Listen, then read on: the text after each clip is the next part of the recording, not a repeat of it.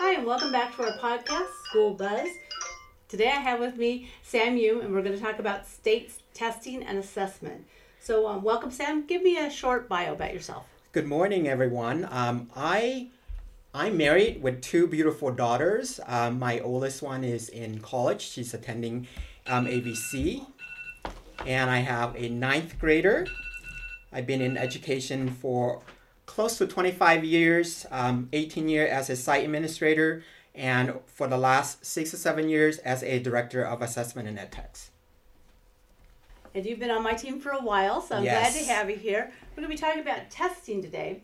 So define assessment and how you used to use it as a teacher. Right. Assessment is defined as a systematic collections, review, and use of information about educational programs to improve learning for all students. And the key word is for all students, because we want to make sure that we use that information to provide targeted support if we need to, provide small group instructions. So it is part of an integral part of education. It helps us determine if educations are being met or not for our students, regardless of their background. It's really important that our teachers are using grade level assessment to determine where their students are at.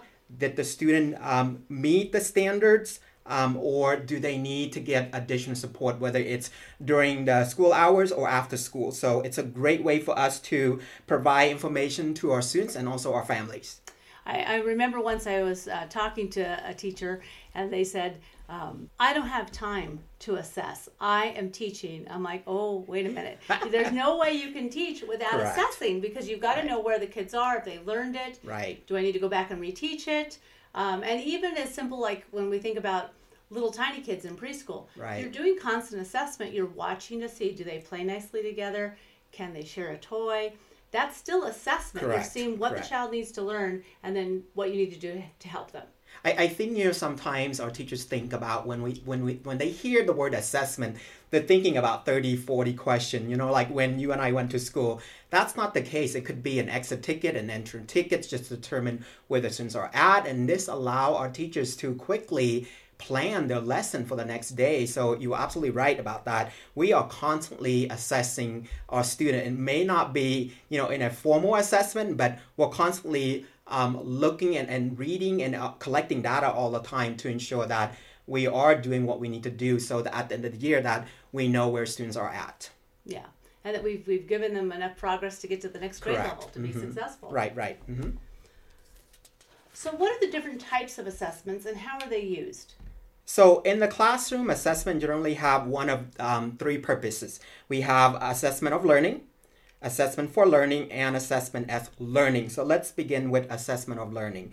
Assessment of learning occurs when teachers use evidence of students' learning to make judgment on student achievement. So for example, when we're talking about assessment of learning, we're talking about summative assessment, which is like a SATE assessment or at the end of a unit, so that we want to see did our students meet the standards.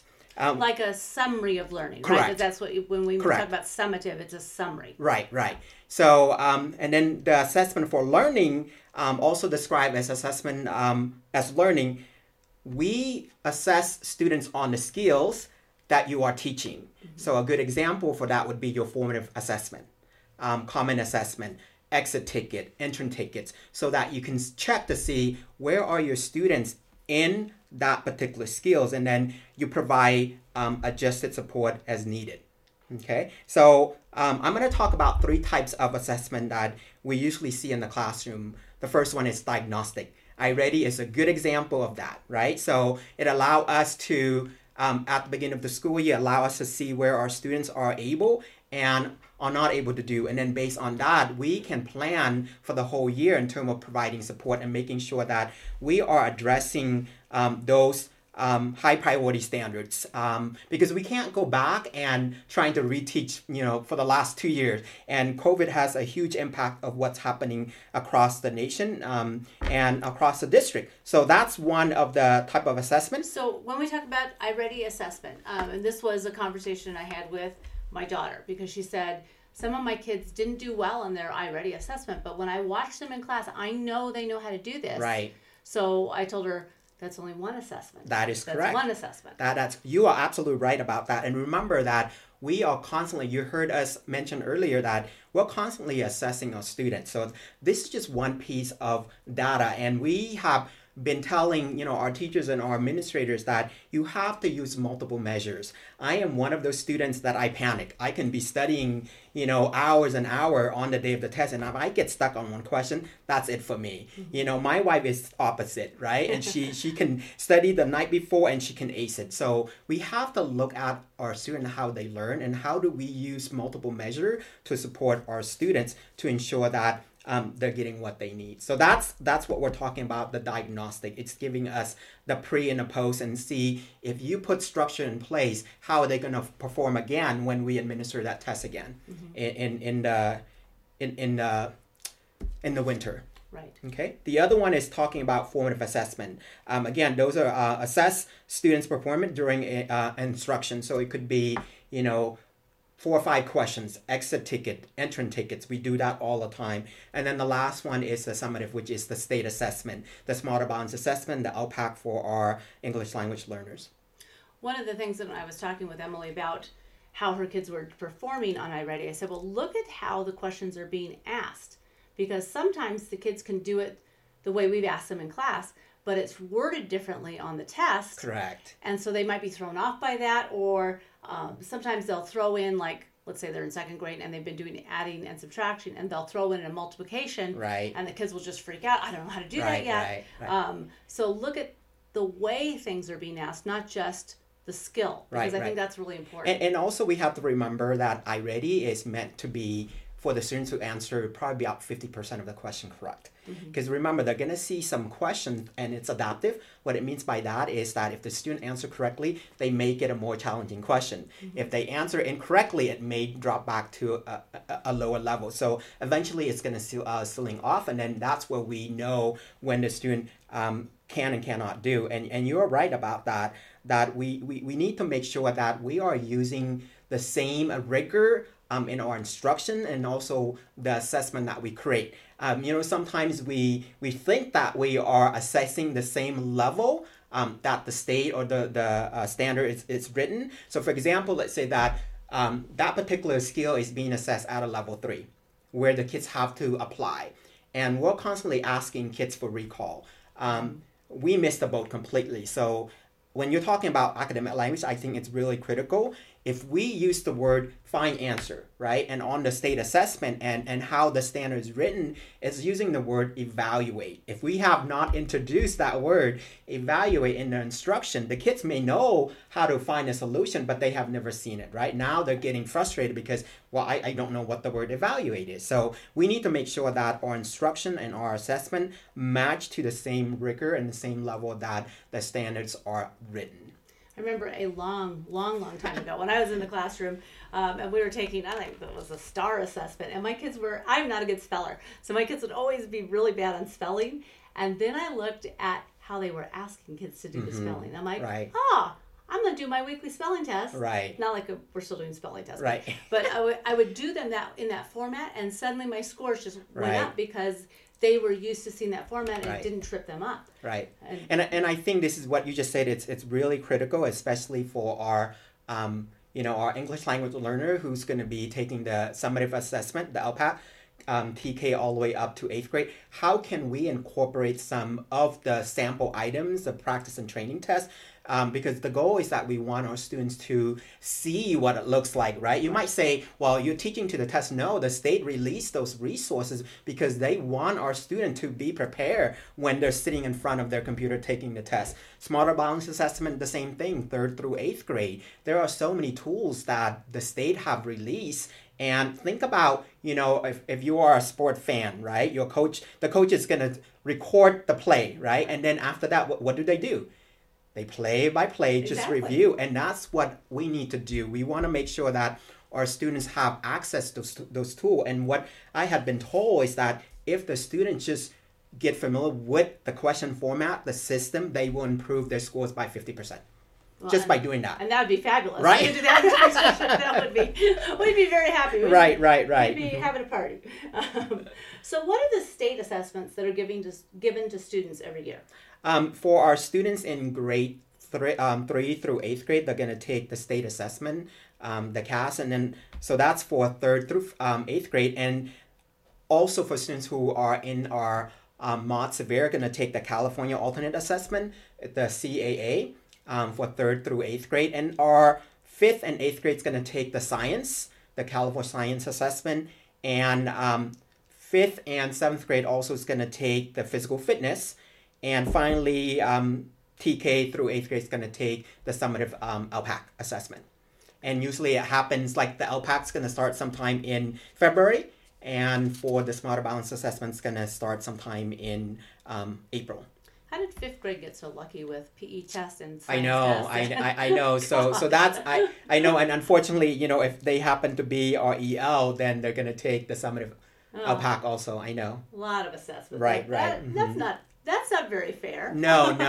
And I think that's where I have seen teachers who have done amazing and have seen really high performing is that they incorporate different assessment skills and strategies throughout their instructional day so that the kids actually realize that it's part of their instruction. It's not something brand new, So exactly. and that's where, I had some conversation at a certain school that I always use Sunnydale. I'm gonna give a shout out to Sunnydale 3rd grade because they tend to outperform many of the 3rd grade in our district. And one of the things that I had asked, I'm like, what exactly are you doing? And one of the teachers had mentioned to me was that he incorporate the sample items, the IABs, the training and practice tests as part of his instruction. So the kids get so used to the format. Mm-hmm. So when it's time for them to take the Smarter Balanced assessment, it's just another assessment that they've been doing all year long. Right. What about performance tests? Because that's kind of a new thing, mm-hmm. that the state tests, right. Which when I was a teacher, there was just, fill in the bubble. And right. There was nothing that you had to show your knowledge. Right. So talk about that. I think that's really critical because a lot of the questions are asking our students to make connections, mm-hmm. that application piece, right? So when you're asking your students, just checking for understanding, don't just accept one answer. Ask them, where do you find in the text? Can you justify your answer? Explain to another person. I feel like when our students are able to articulate what they learn, they're more likely to retain, right? Mm-hmm. It's the same thing for us adults. So anytime that we are able to incorporate some sort of performance task and not just asking them recall questions, we're going to see an increase in their learning. So incorporate, asking them about site evidence. And one of the things, I'm glad you brought this up, and then this is something that I had monitored, is that for the Smarter Balanced assessment, you would think that the claim for listening, our score would be a lot higher. Yes. And that is not the case at all. And I think what happened is that, our kids are so being exposed to technology, right? Mm-hmm. But they're not asking to go deeper in terms of what they're listening to. So how can we incorporate a short video where the teacher stopped the video and asked some high-level questioning and ask him, well, what do you think? And what are your opinion? And why do you say that, right? So now our kids are getting used to that format. And it's also something that our parents can definitely do, Because, before, I always ask my daughter, how did school? And I'm like, now I'm shifting to, what did you learn today? Mm-hmm. Tell me more about it, right? So now you're having conversation with your child and not just asking, well, what did you do at school, right? Well, and I think very popular right now are podcasts. Not, right. Maybe not this podcast, but other podcasts. And when my nephew and nieces were out this last year, I asked them, because she's about 12 years old, I said, oh, do you listen to any podcasts? And she's like, oh, I listen to Lore. And I'm like, oh, I listen to Lore. And I thought, I get a lot of my information now listening to podcasts, listening right. to news as I'm driving into work. And I'm wondering if we did some of those at home. Right. That maybe that would increase the listening, because you don't have anything to look at. Right. You've just got to listen and pay attention. If you didn't hear it, you can kind of scroll back. But I wonder if listening to podcasts would be a good way for kids to get more information. And I think this can be done across subject level. Mm-hmm. So it doesn't have to be, in social in language art. It can be done in social study. Right. Using the social study content, but addressing language arts standards. Mm-hmm. You know, so for me, being an English language learner, I need to see the screen. I need to see the word, right? But unfortunately, on the state assessment, there's no word, there's nothing. It's just a blank screen. And our students have to really listen carefully and be able to, you know, interpret what they just heard. So I think that's really critical. So how can we incorporate something like that throughout our lesson so that our kids are being exposed to that kind of format? Well, and I was also thinking, we've got Sora, and they've got lots of audiobooks on there. And just that skill of listening. Right. Because you would think our listening scores would be a lot higher. I agree, right? I know. And unfortunately, that is not the case. And I think part of it, I feel like we do a lot of that at the lower grade level. Mm-hmm. As we move up through the grade level, I think teachers feel that it's more challenging. But I'm sure they can find a way to incorporate that as part of their instruction, you know. It doesn't have to be a lengthy, you know, a video. It could just be something that's happening in the community right now. You know, play a short snip of the video and ask some high-level questioning, allowing them to have discussion in their group, that collaborative groups, and ask for their feedback. That's a great opportunity for them to utilize those skills. Yeah, I love it. That's great ideas, Sam. So when we take the state assessment, so that data doesn't come back to us until during the summer, you know, when the kids come back. So I don't have those students anymore. Right. So why would that data be valuable to me as a teacher? Because those kids are gone. Right. The first thing I want to say is that the state is doing a lot better. Our district used the electronic school report, where as soon as students are done, their turnaround is a lot quicker. So teachers can actually go into PowerSchool, because we upload that information automatically into PowerSchool to allow them to see what's going on. The summative assessment really allow our, you know, district or site administrator or teachers to reflect the learning that happened, right? You can't go back and change, but you can definitely identify key areas. So if I was focusing on small group instruction, and one of the area that I'm focusing on is finding inference, right? I can go back and say, hey, you know what? It was really successful. The strategy that I implemented, oh, you know what? It wasn't really successful, but how can I tweak that, right? Because it's old data already. However, it allows us as a district, as a school site, to allocate resources to address the need of all our students, and especially our at-risk population, our African-American students, our students with a learning disability, our EL populations, our foster and homeless. So how can we utilize that so that we can provide, you know, I love what Jane is doing right now with the expanded learning opportunity, because sometimes our kids, you know, especially if they are struggling readers, they have to take double math, double language art, right? And then sometimes that prevent them from getting excited, right? So having that expanded learning opportunity really allow our students to experience some fun at the same time, actually learning using academic language, you know, so. Exactly. You're learning when you don't even know you're learning about stuff. Right. I know as a teacher, I was incredibly competitive. You'll be surprised to hear that. And so when I get my scores back, I would always look at it like, what can I do to improve my instruction? Mm-hmm. Okay, this was weak for me.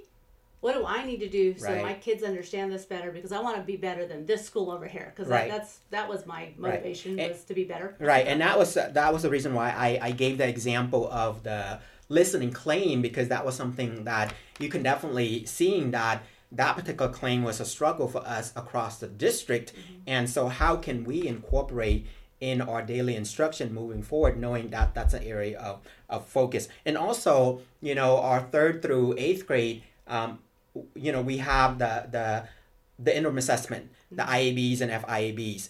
The data really allow our teachers to identify appropriate interim assessment to administer. I wouldn't want to administer an IABs or a skill that I know it's a strength for my students coming in, right? So if I know that, for example, they don't know how to solve multiple step equation, you know? So that would be an area that I'm going to use the data to determine, hey, you know what? I may have to spend a little more time in that particular skill. Mm-hmm. I know we have YAG that allow us to kind of map out for the whole year. But having the data in advance allow us to say, hey, you know what? According to the YAG, it's identifying 10 days, right? But if majority of my students got it, why would I spend 10 days on that particular skills? I'm going to bank that 10 days for something else that I know they're going to need more day on because they're coming in already below grade level. Exactly. And I know when I was a teacher, geometry was always kind of low in statistics, mm-hmm. and so I would always include that into my science. So we do a lot of graphing, we do a lot of charting, and then looking at the charts and graphs to interpret the information, and that just built that skill when you can kind of integrate your mm-hmm. subjects together. Right. They get to hit it more than one time. I am so glad you brought up about geometry and statistics. If you look at the blueprint, those particular claims or skills are being instruct at the later time. Right. So this is the reason why, and I have to give kudos to Mrs. Thompson and her team that when they build that YAG together, they really take a look at the blueprint, because the state assessment is that by the time the students are getting ready to take the Smarter Balanced assessment, 66% of the instruction has already completed already. Right. And so a majority of the questions for mathematics has to do with claim one, which is our concept and procedures, and that is addressing the grade level standards. Mm-hmm. And we cannot forget about, you know, the application piece that you had mentioned earlier in terms of performing tasks. How can you incorporate those skills? So for example, knowing that you're not going to get to geometry or statistic until later on, and it could potentially be around state testing. So how can you incorporate some of the skills throughout the year, knowing that you may not have the same time frame in terms of instruction on those particular skills? Right, exactly. So what can parents do to help kids at home? Right. So what we have seen is that parents who are involved in their child education, their students tend to have better grades, better attendance, better behavior, overall just higher achievement. So there are things that definitely parents can do is check in with their students and making sure that they are involved in their child education. What I mean by that, call the teachers, have a conversation. If you have not created a PowerSchool account, yes, that is first thing that you need to do. I have a freshman, and I know she's not happy with me that I'm actually sharing this information.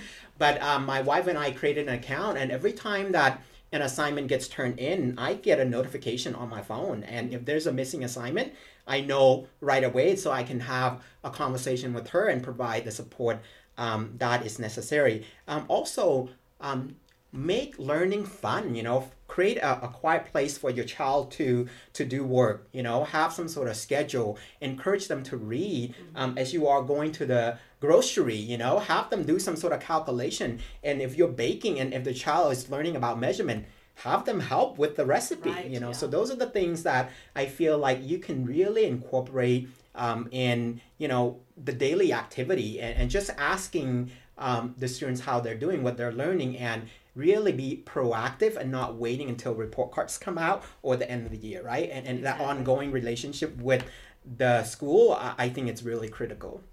I spent a lot of time reading to my kids, and several of my children have learning disabilities. And so even though they weren't great readers, I would read to them. Right. And like my oldest son probably is more well read than I am at this point. He listens on audiobooks. Right. But he loves story, and that's because I spent hours and hours reading to that kid. Right. And I think that's just so important to do as a parent. Right. Even if they're not reading, you read to them. Right. Or I'd read a page, they'd read a page. I'd read a page, or I'd read three pages, you read one. Right. Just so they get the practice, but they also get to hear the story and hear how it sounds. I think that's right. So valuable for children. And you are teaching your kids to be lifelong learners, mm-hmm. right? And also show them that, hey, we adults continue to learn, right? There's so much information, new information come out all the time. And it's also a great opportunity for a family to spend time together. Mm-hmm.